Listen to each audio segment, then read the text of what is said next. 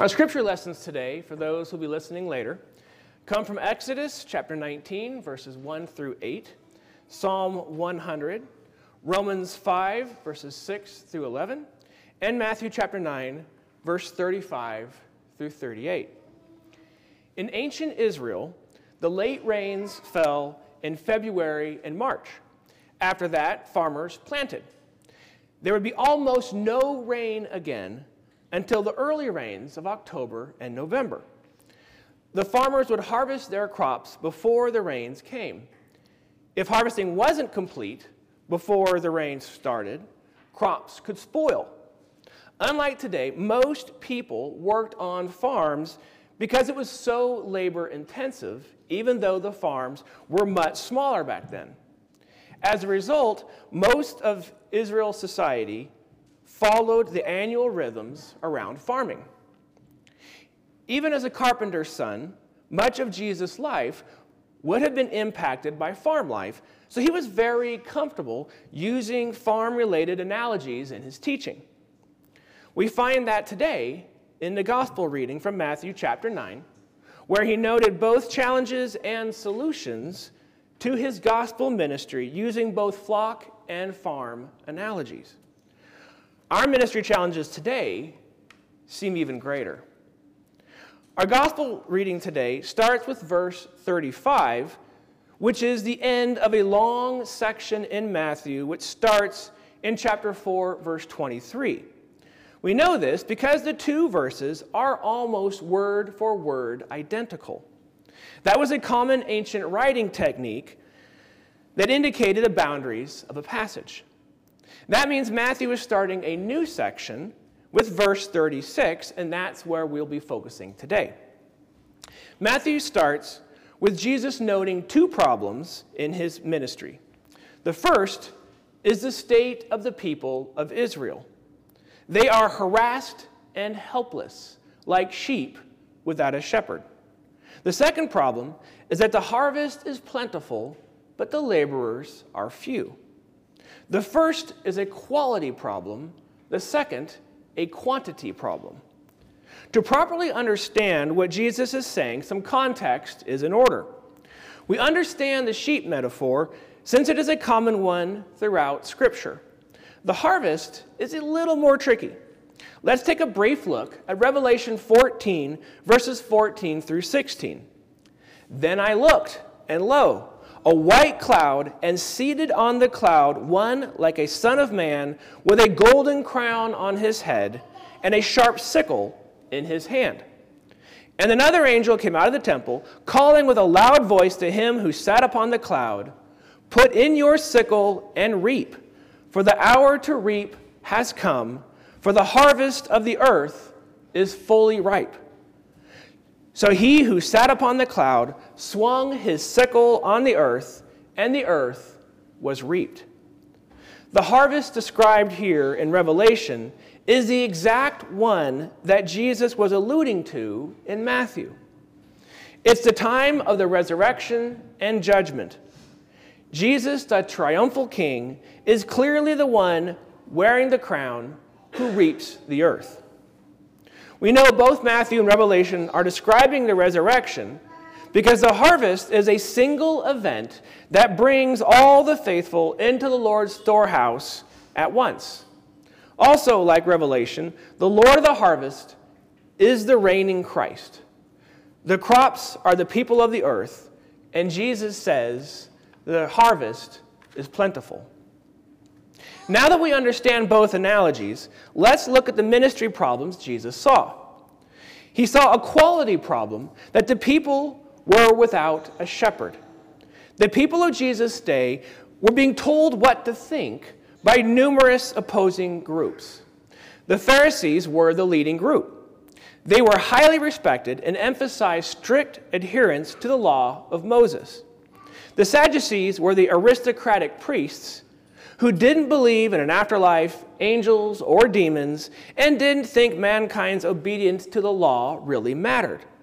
They were largely political, seeking to maintain their power. There were the Zealots, the violent revolutionary wing of the Pharisee party. And there were the Essenes, who believed in withdrawal from the world like monks. They were even more extreme than the Pharisees. Lastly, there were the Romans and other Gentile groups that worshiped other gods or didn't bother to worship at all.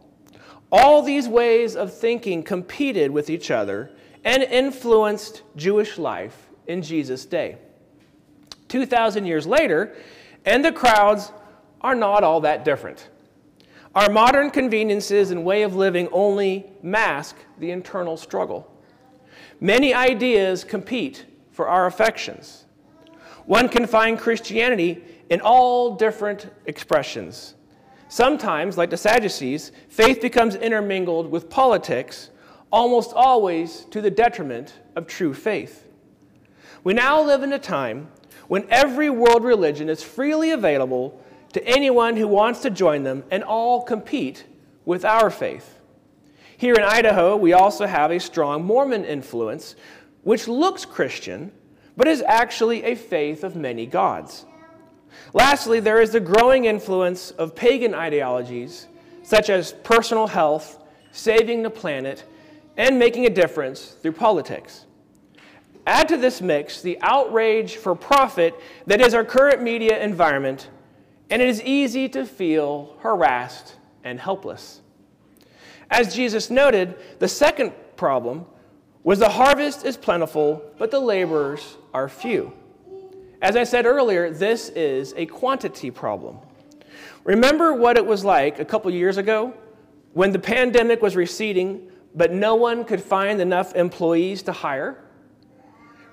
Restaurants, particularly, had shortened workdays or couldn't even open at all due to staffing problems. Some products would occasionally be unavailable in stores because the places that made them were also understaffed. The laborers were few. Do you remember how frustrating it was to have our lives upended in this way? Well, imagine how frustrating it must have been for Jesus looking at the crowds in need and knowing that even with his disciples, they could not possibly reach everyone. Our problems today, when it comes to the gospel harvest, appear even more challenging. The people are still harassed and helpless, but instead of the harvest looking plentiful, it looks pathetic. We go out into the fields, and instead of seeing a sea of wheat blowing in the breeze, what we see is a field that is largely empty, with a few weak stalks poking up from the ground here and there. There is almost nothing to harvest. Poll after poll in the U.S. show this to be true. Churches across the country are closing and denominations are shrinking. Fewer and fewer people consider themselves to be Christians. It looks more like the harvest is decimated and the laborers are too. It is easy to be pessimistic when we look at the current state of Christianity. We don't see the church marching forward in triumph. Sometimes it looks like we are in full retreat. But the opposite is actually true. The harvest isn't to be found in the church. We are supposed to be the laborers.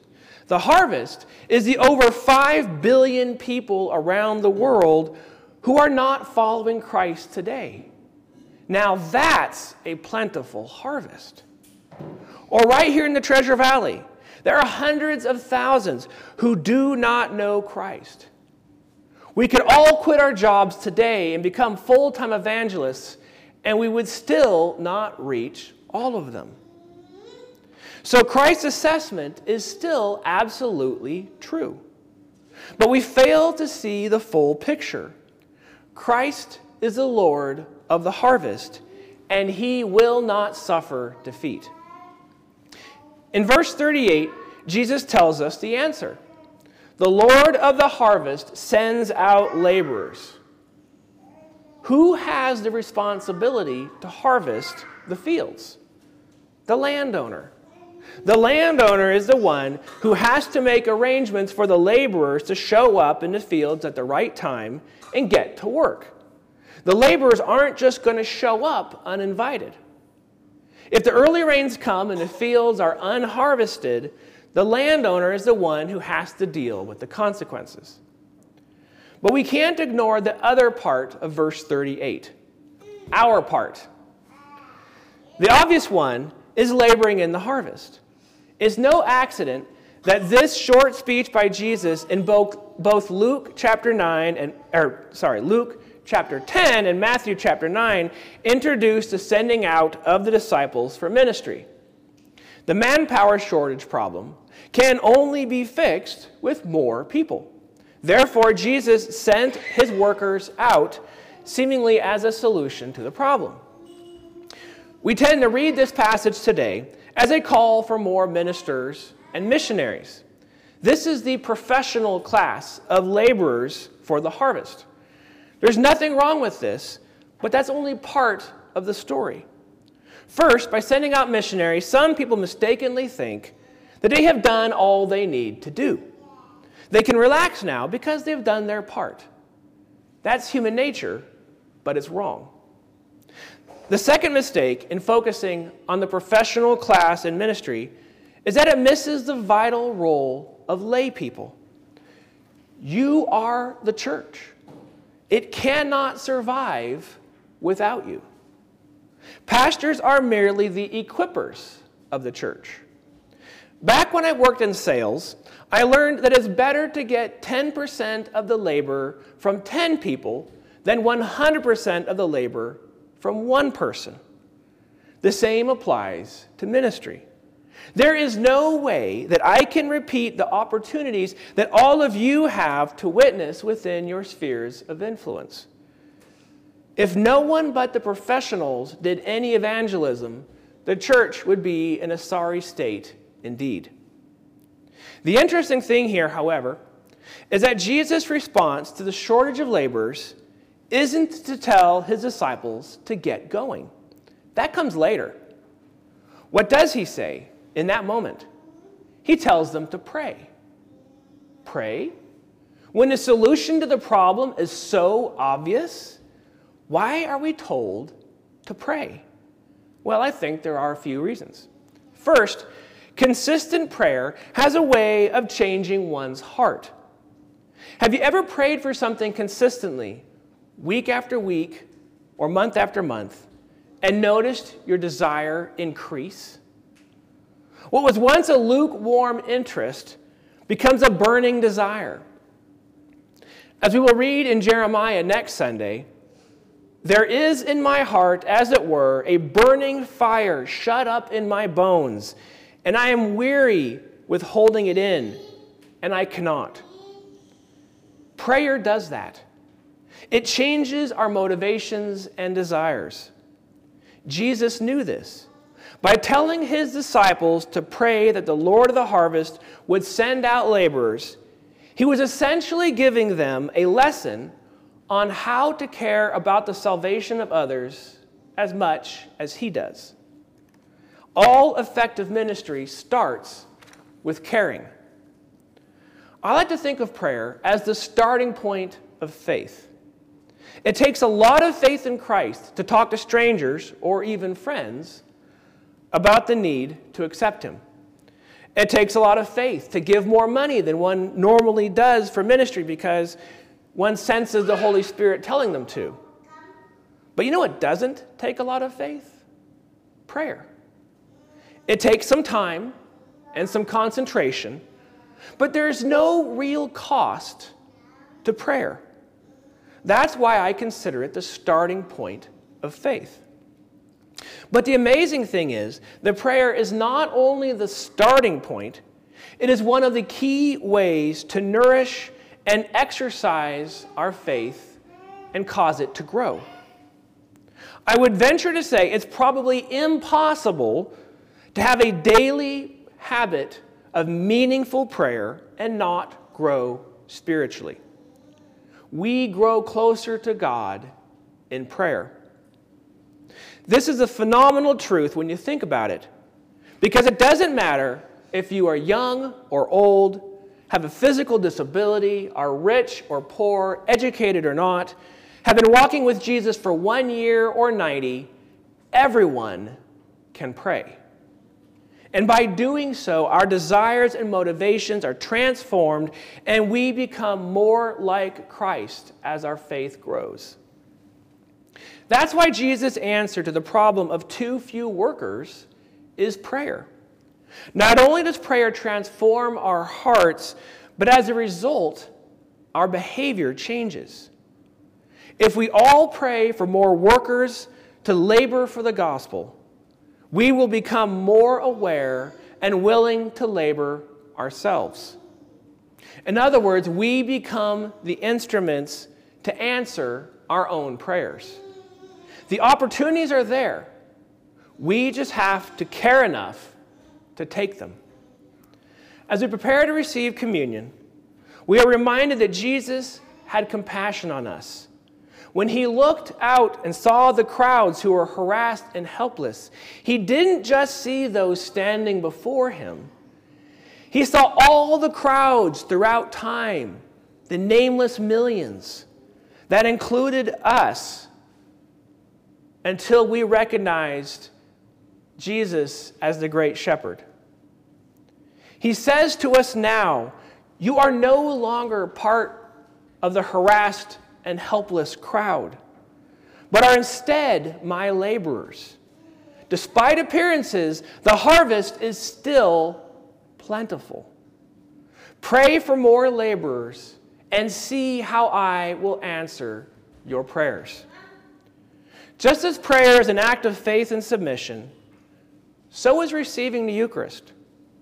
Our great challenge is to care about the harvest as much as our Lord does, and it starts with prayer.